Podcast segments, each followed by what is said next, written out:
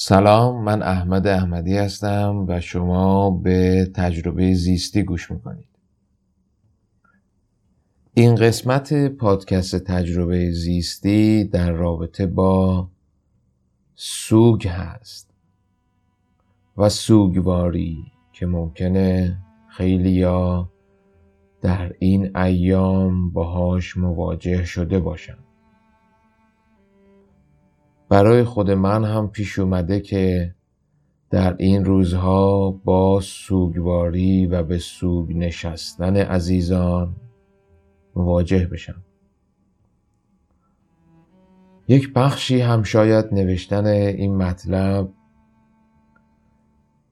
در پسش انگیزه های شخصی باشه و از یک سوی دیگه هم کمک میکنه که ما بتونیم با صحبت کردن از سوگ یک میزانی بیشتر با همدیگه همدلی کنیم.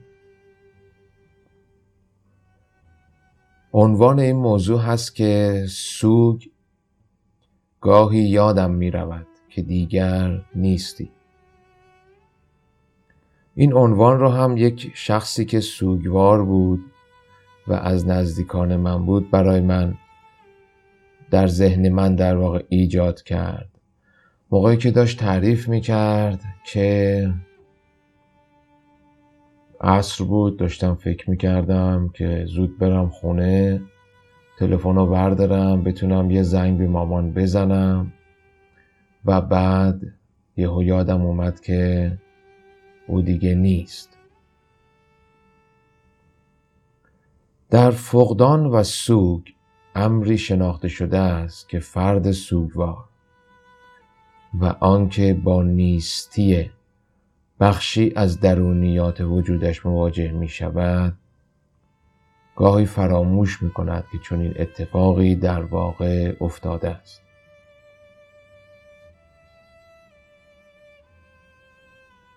در روانکاوی به چنین پدیده‌ای با عنوان مکانیزم دفاعی انکار اشاره می شود. از منظر روانکاوها هرچی که ما بر روی اون سرمایه گذاری عاطفی می کنیم بخشی از درون ما میشه. به سرمایه گذاری عاطفی در ادبیات روانکاوی نیروگذاری، انرژی گذاری یا کاتارسیس گفته میشه. وقتی که در مورد درونیات و اون چه که درونی شده صحبت میکنیم عموماً اشاره روانکاوی به چیزی است که درونی شده. مثلا شما به گوشی موبایل خودتون علاقه دارید، پس یه نسخه از اون رو درونی میکنید. به اون چه که درونی میشه ابژه یا ابژه روانی میگن.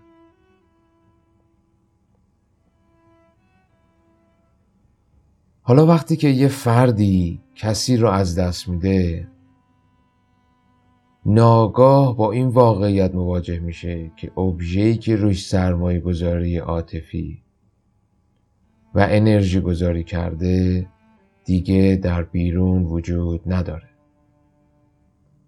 برای نمونه فردی رو در نظر بگیرید که با غم از دست دادن شخصی که عزیزترین میپندارش مواجه میشه. دقیقاً چه اتفاقی میفته که اونو پریشون میکنه؟ اینجا نقطه‌ایه که خیلی از رویکردهای فلسفی و روانشناختی از یکدیگر متمایز میشن.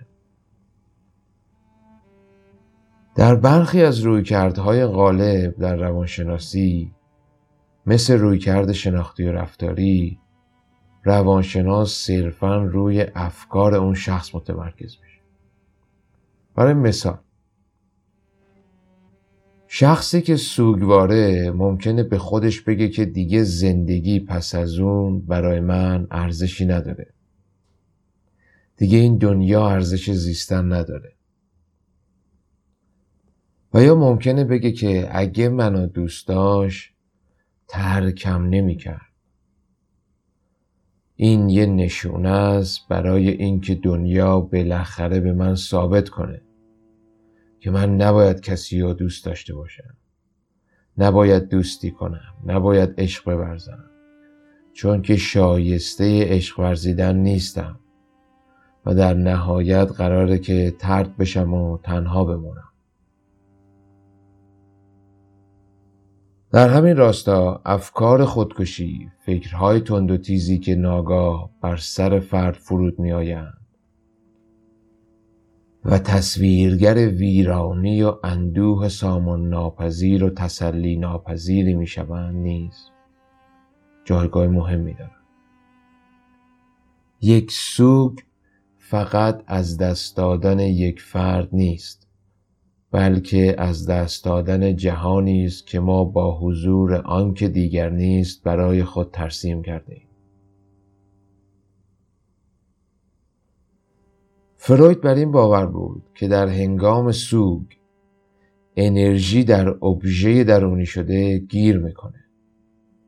ما نمیتونیم به سادگی اون انرژی روانی رو پس بگیریم و به یک معشوق دیگه بدیم.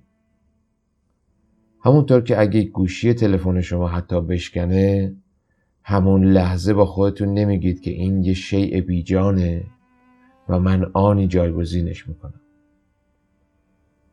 و اینکه این کار رو نمی کنید یعنی اینکه شما همچنان خودتون رو با آنچه که دیگر نیست تصور میکنید.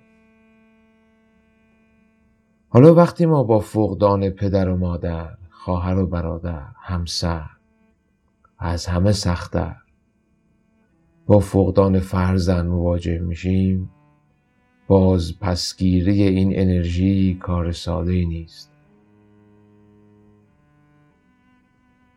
افرادی که با فقدان مواجه میشن در بسیاری از موارد دچار خشم میشن. این خشم گاهی معطوف به شخصیه که خبر ناگوار را آورد.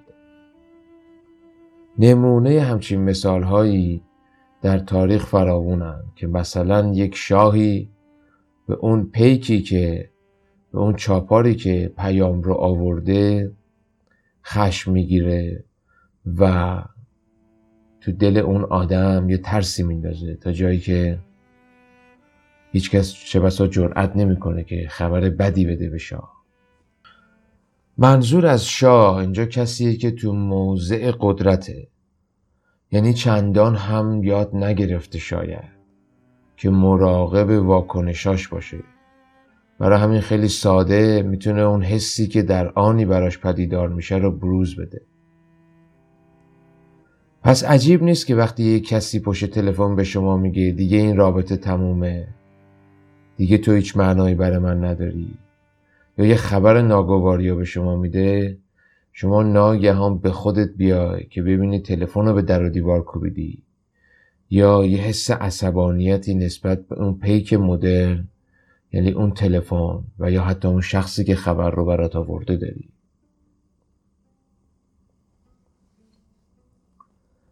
مواجهه با واقعیت تازه یعنی باعث دنیای خود و معنایی که به اون میدیم رو از نو سامان بدیم.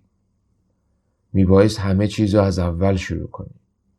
میبایست دوباره آنچه زیسته ایم رو و ما رو به سرمنزل عشق رسونده باز از نخست طی کنیم.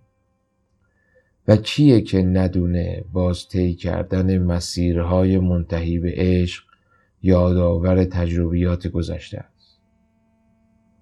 حالا اگر این مسیر دیگه طی کردنی نباشه، دیگه پدری وجود نداشته باشه که بشه بهش عشق ورزید، دیگه مادری که بشه بهش گفت دوست دارم، و یا از دستش عصبانی شد، اون موقع احتمال رسیدن دوباره به سرمنزل عشق به یک باره در دهان اژدهای افسوس و دریغ همه در جا بلعیده می شود. اینجاست که فروید میگه بازپسگیری آن نیروگذاری انجام شده چیزی است که به آن سوگواری میگوییم و با افسردگی متفاوت است، هرچند که شباهت هایی هم بینشون هست. مقصود این سخن این نیست که ما بیایم به شرح علمی مراحل و اجزای سود بپردازیم. اگه یادتون باشه یه قدری قبلتر گفتم که جواب به این که اصلا سود چیست و به چه معنی است یه نقطه تمیزدهنده رویکردهای مختلفه. چون که درست در همین لحظاته که رویکردها عیار خودشون رو نشون میدن. مثلا یه عده ممکنه بیان روی اون افکار مخدوش شده متمرکز بشن، مثل افکار بی‌ارزش شدن خود، و بیان سعی بکنن که این باورهای شناختی غلط رو تصحیح کنن. یعنی اینکه از راه صحبت کردن و تلاش برای نگاه منطقی به اون چه که واقعا هست، اون فرد سوگوار در نهایت به این نتیجه برسه که مواجهه با فقدان به این معنی نیست که اون فرد بی‌ارزشیه. همون جوری که شاید حد زده باشین، توی این نگاه ها خبری از احساس نیست. تو روانکاوی سنتی وقتی میخوایم از احساسات حرف بزنیم همیشه دربارش تداعی آزاد میکنیم و فرق خاصی بین فکر و احساس وجود نداره. هرچی که هست و باید تداعی کرد، دربارش گفت تا در نهایت به اون بخشای رسید که مثل حفره‌های داخل یه صفحه وقتی که بارون بیاد آب راه خودشو پیدا میکنه و میره سراغ اون حفره‌ها. فرض اصلی تداعی آزاد اینه که شما اگه صرفاً حرف بزنید، صرفاً درباره حتی اونچه که نمیدونید چیه حدس و گمان کنید، با افکار و احساساتی مواجه میشید که حضورشون کلید فهم مشکل شما میشه. پس در روانکاوی احساسات حضور دارن، اما فرق خاصی با افکار ندارن. احساسات یا تو هوشیاری تجربه میشن و یا ناهوشیار میمونن. در هر صورت از راه گفتار میبایست که به هوشیاری بیان و میبایست که تاب آورده بشه.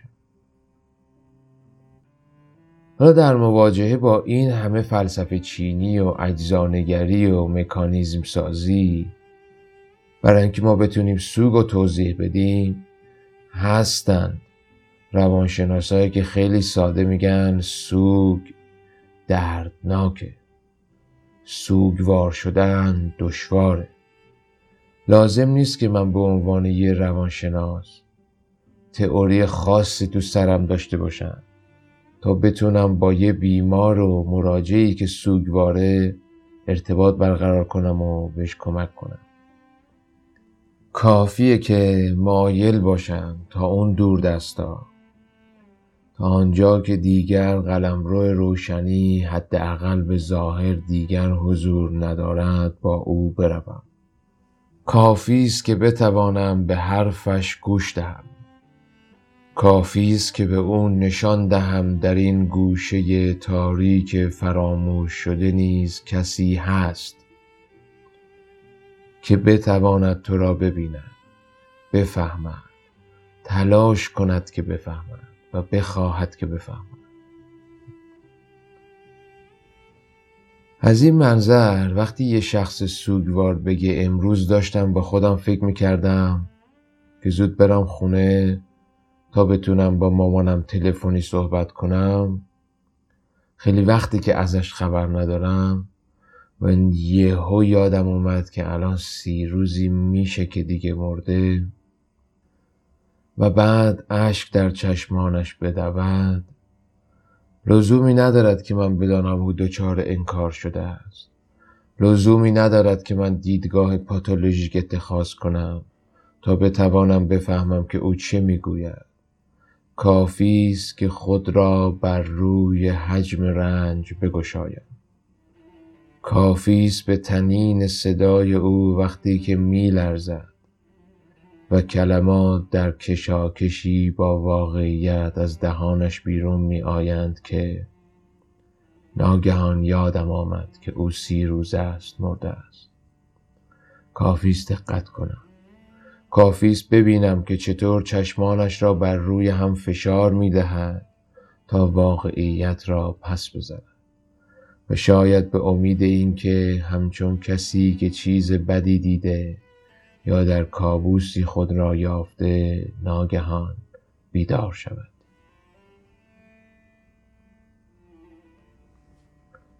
سوگ، حجم رنجی که شاید در کلام نمی گنجد. آری، گاهی فراموش میکنی که او مرده است. باید خیلی دردناک باشه که بخوای در جهانی بدون مادرت زندگی کنی.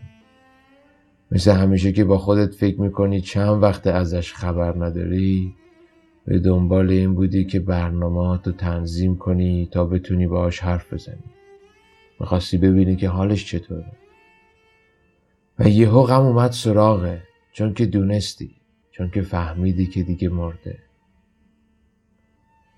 تمام تحلیل‌های پیچیده‌ای که در اختیار دارم، تمام دانشم درباره آن که چه نوع انتقال دهنده‌های عصبی در مغز بیشتر و کمتر می‌شوند، تمام دانش فیزیولوژیکیم، تمام سازوکارها و فرمولبندی‌های روانشناختی و فلسفیم تا به مواجهه با هجوم هولناک و عریان واقعیت را ندارد. زیرا در نهان به خوبی می‌دانم که جهان سست است و بی‌بنیان، و می‌دانم که این جهان فرهادکش است. پس از پشت دیوار دانش خودم که میان من و او سدی می‌کشد، سدی از جنس کمک کننده و کمک شونده، درمانگر و بیمار، بیرون می آیم و صرفاً می گویم آنچه را که تجربه می کنم. گاهی گمان می کنم که تمام آن سالهای مطالعه و تلاش برای شناخت یادگیری چیستی اختلالات روانی برای آن است که در لحظه تعیین کننده بتوانم با خیال راحت فراموش کنم که چیزی میدانم و در تجربه دیگری فرو بشوم. اجازه بدهم که لحظه حال، اینجا و اکنون مرا در بر بگیرد و چون فکری خوش که پیش از رویا به من اطمینان میدهد که همه چیز خوب است، همه چیز درست است، هیچ جای نگرانی نیست و حالا می توانم قدری بیشتر بخوابم و ساعت را خاموش کنم، فکری گم که اساس و بن ندارد اما با دل من می گوید آنچه را که می خواهم بشنوم، درست به مانند همان فکر من نیز در گوشه ای از دلم با خود می گویم که همه چیز خوب است، هیچ مشکلی نیست، می توانی به سادگی واقعیت دانستن چیستی رنج و بیماری را کنار بزنی و صرفاً در اینجا و اکنون به استقبال رویای دیگری بروی.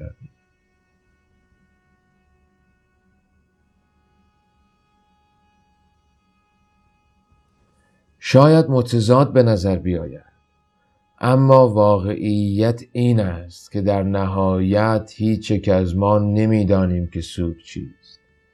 برای آنکه بتوانیم تعریفی جامع از سوگ و فقدان ارائه کنیم، نیاز داریم که جسم را بشناسیم. نه تنها کاملا بدانیم که چه تغییراتی در جسم پدیدار می‌شود، بلکه حالات مختلف جسم را نیز به روشنی و دقت بشناسیم. همچنین میبایست بدانیم چه تغییراتی در روان ایجاد می شود و برای این منظور نیز باید حالات مختلف روان را بشناسیم تا مبنای مقایسه باشد. فراتر از مقایسه بایست بدانیم جسم و ذهن از کجا آمدند، چگونه دگرگونی یافتند، چه فرم‌هایی را به خود دیدند و برای اینکه پاسخ این پرسش‌ها را بدهیم باید بدانیم که هستی چیست، زندگی چیست؟ و برای اینکه پاسخ این پرسش ها را بدهیم بایست بدانیم که نیستی چیست و مرگ چیست. هر آنچه لازم است را بدان، اما پیش از تجربه همه را پشت در بگذار و وارد تجربه تازه شو. هرگز کسی از این دایره پرسش ها بیرون نخواهد شد. هرگز کسی نمیتواند ادعا کند که پاسخ همه چیز را به صورت سلب شده و سفت و سخت یافته است.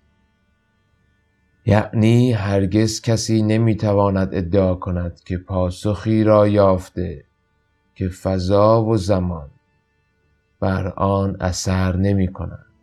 پس در نهایت اگر ما بخواهیم بدانیم که سوگواری چیست و فرد سوگوار کیست، باید همه چیز را بدانیم.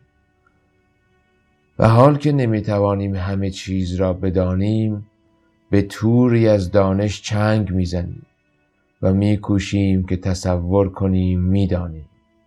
میکوشیم به دیگری قوت قلب بدهیم که ما چیزی داریم که دوای درد سرگشتگی های اوست. حال آیا واقعی تر و ساده تر نیست که صرفاً بدانیم که نمیدانیم؟ آیا واقعی تر و عاقلانه تر نیست که با تجربه سوگ همراه شویم، بدون آنکه انتظار داشته باشیم از درون این تجربه درس‌های عبرت‌آموز، تغییرات بنیادی، خوشی‌های پایدار برای زندگی دیگری خود بیرون بکشیم؟ البته که ذهن هوشیار مواجهه با سوگ و فقدان را پس می‌زند. البته که تظاهر می کند همه چیز مانند گذشته است. البته که نمی خواهد ببیند. وقتی که ما گمان می کنیم می دانیم سوگ چیست، چگونه قادر خواهیم بود که به دیگری کمک کنیم؟ اگر قدری عمیق‌تر نگاه کنیم در می‌یابیم که آنچه بدان سوگ می گوییم صرفاً یک واژه است. ما واژه سوگواری را برای اشاره به تجربیات بظاهر مشترک مجموعه‌ای از افراد و خودمان به کار میبریم. ما گمان میکنیم که در روایت سوگواری فردی هست و فردی یا چیزی نیست. و این هستی و نیستی زایشگر قصه سوگند. پس به دانش آموزان خود اینطور می‌آموزانیم. هر زمان کسی با تجربه فقدان عزیزی مواجه می شود به آن سوگ می گوییم و بعد هم تأکید می کنیم که سوگواری بیماری نیست، بلکه واکنشی طبیعی به از دست دادن کسی یا چیزی است که دوستش می داریم.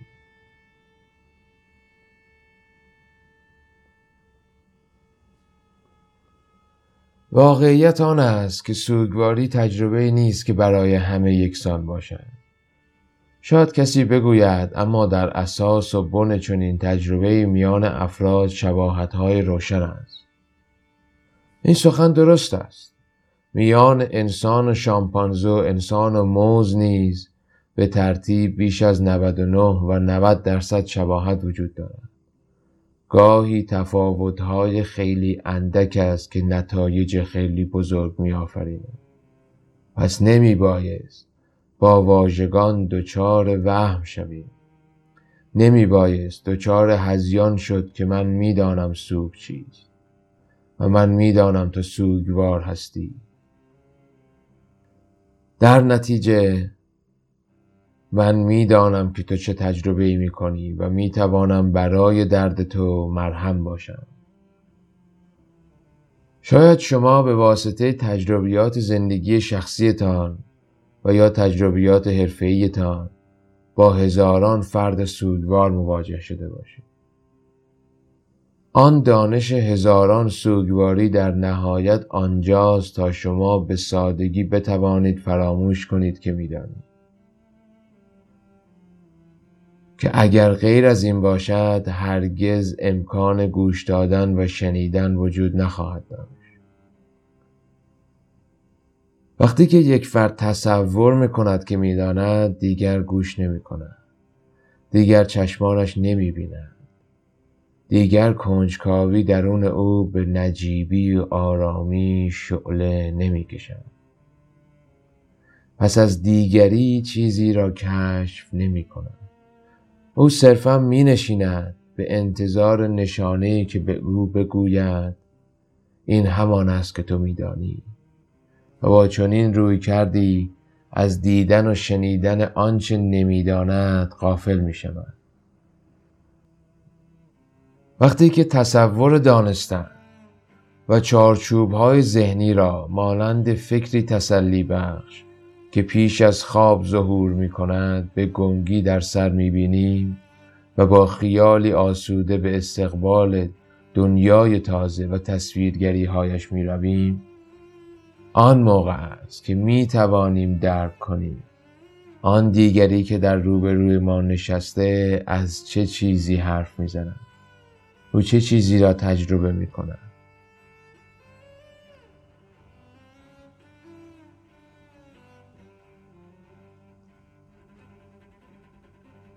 اروین یالوم و سوگ، قصه پرداز زندگی در شبهای تاریک روان. اروین یالوم در نوشته‌های خودش اعتراف جالبی می‌کند.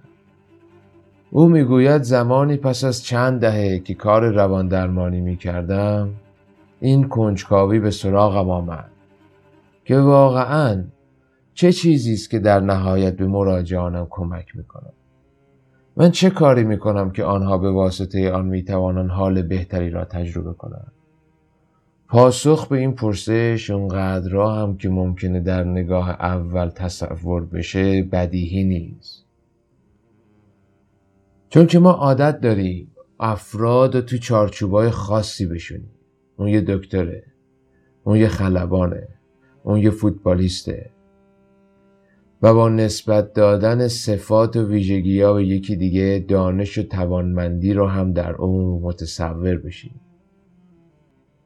برای ما ساده است که به پزشک خواهش بریم که جانش را نجات بده. گویی که پزشک سر نیستی را در آستین خود دارد و گرد هستی را در جیب کناری کتش پنهان کرده و کافی است از آن گرد بر آن سر بپاشد تا کابوس نیستی یک سره در سیاه‌چاله ناپیدایی محو شود. در کمال شگفتی یالوم پس از اون که به طرق مختلف سوال پرسشنامه نوشته نظر مراجعهاشو میگیره تا بفهمه که چیه که واقعا درمان میکنه، میفهمه که خیلی از مراجعهاش حتی توجهی به تحلیل‌های پیچیده و هوشمندانه و پرمغزش نمیکردن، بلکه در برابر لحظاتی که او صرفاً درکشان کرده با گفتن جمله‌ای همدلانه به آنها نشان داده که رنجشان را می‌فهمد، طعم این زهر را چشیده است و یا می‌خواهد بفهمد که آنها چه تجربه می‌کنند. درست در همان لحظات بیشترین کمک‌ها را به دیگری کرده. یالوم می‌نویسه که این واقعیت برای من مثل یه شوک بود. ساعت‌ها وقت گذاشتن برای شنیدن نوار جلسات، ساعت‌ها سوپرویژن گرفتن برای اینکه مطمئن بشم فرمول بندی بیماری و صحت رو به خوبی پیدا کردم. ساعت‌ها فکر کردن که قدم بعدی چیه؟ همه اونا کمتر از لحظاتی که صرفاً کلامی محبت‌آمیز، همدلانه از سر واقعیت درونی خودم بی آلایش و چه بسا بی انتظار آنکه آن کلام آوای سحرانگیزی باشد که بر هوش بیماری چنان نواخته شود که سرانجام با وجود دیگری بیامیزد اثر کرده. آیا این صحبت به این معنیه که باید تلاش برای دانستن را رها کنیم؟ شاید.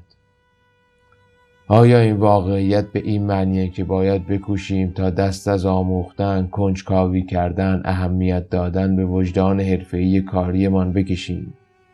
سخن من اینجا فقط با روانشناس‌ها و درمانگرها نیست. اگه هر کسی خوب نگاه کنه میبینه که این نسخه در زندگی خودش هم قابل اجرا شدنه و پاسخ شاید اینه که خیر، بایست نسبت به کوشش کردن هوشیار ماند. برای مثال فقط زمانی تلاش و کوشش پدیدار میشن که انگیزه های طبیعی یک درمانگر درون او گم شدن و چه بسا جای خودشونو به وظیفه دادن. یه درمانگر اساساً کنجکاوه. یه درمانگر به شکل طبیعی میخواد که بدونه. اون تلاش نمیکنه که دانشی علیه بیماری جمع کنه. او با افسردگی، اضطراب، اسکیزوفرنی، خشم، سوگ مبارزه نمیکنه، بلکه به شکل طبیعی از هر ابزاری و راهی و دریچه‌ای برای نزدیک شدن به اونها استفاده میکنه. پس مطالعه کردن، صحبت کردن با دیگران، فیلم دیدن، موزیک شنیدن، شعر خوندن، تخیل کردن، همه راه‌هایی هستند که یه درمانگر رو به سوی خودش میکشن تا که به اون نشون بدن که افسردگی چگونه است، سوگ از اون دریچه چطور تجربه میشه. پس یک درمانگر در درون خودش ساکت است تا به آنچه دیگری میگوید گوش فرادهد. پس یک درمانگر پیش چشمان خودش غیر از جسم و نگاه مراجعش چیز دیگری را نمیبیند و این نگاه دریچه روان اوست. وقتی که زمان گفتن و پاسخ دادن و حرف زدن برسد، آنچه بایست بگوید به صورت خودانگیخته از درون او پدیدار می شود. آنچه می گوید آمیزه‌ای تازه از اون چیزهایی است که شناخت تازه به اونها پیدا کرده، به جستجوشون رفته و چه بسا ترکیبی تازه که اون تجربیات رو در توالی و ارتباطی نو قرار میده. بدین گونه هر تجربه سوگ برای یک درمانگر کشفی تازه است.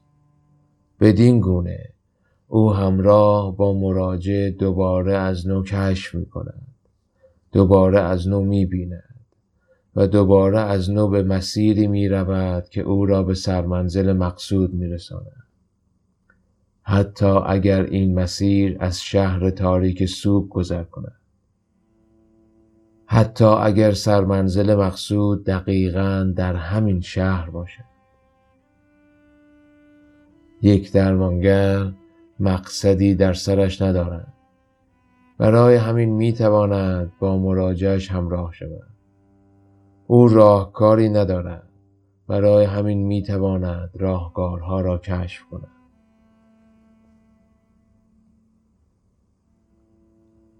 در انتهای این مطلب هم باز یک تابلویی هست از آقای ادوارد مونک که نقاش مورد علاقه منه. این تابلو در رابطه با سوگ نیست، اما واقعا وقتی که بهش نگاه کنید میبینید که کاملا میتونه باشه. خیلی خوب احساسات رو حتی بدون اینکه بخواد جزئیات چهره رو بکشه میتونه منتقل کنه. و واقعا در عجب میمونم که چطور یک کسی میتونه اینطور هماوا بشه با این حس یا با این قبیل احساسات، چون میگم الزاماً در زمینه سوگ نیست، و اون رو روی بوم نقاشی بکشید. تابلویی که شاید کار هزاران کلمه حرف رو بکنه. به هر حال این بود اپیزود سوگ و سوگواری. در انتهاش تلاش کردم که یه مقداری از زاویه دید درمانگری بگم، به این خاطر که در نهایت ماجرا هر کدوم از ما خودمون یک درمانگر و طبیبی در درون خودمون داریم. فقط کافیه که یاد بگیریم بهش گوش بدیم و او به ما نشون میده که چطور میتونیم بر زخمهای مرهم ناپذیر مرهم بشیم. تا اپیزود دیگه، فعلا.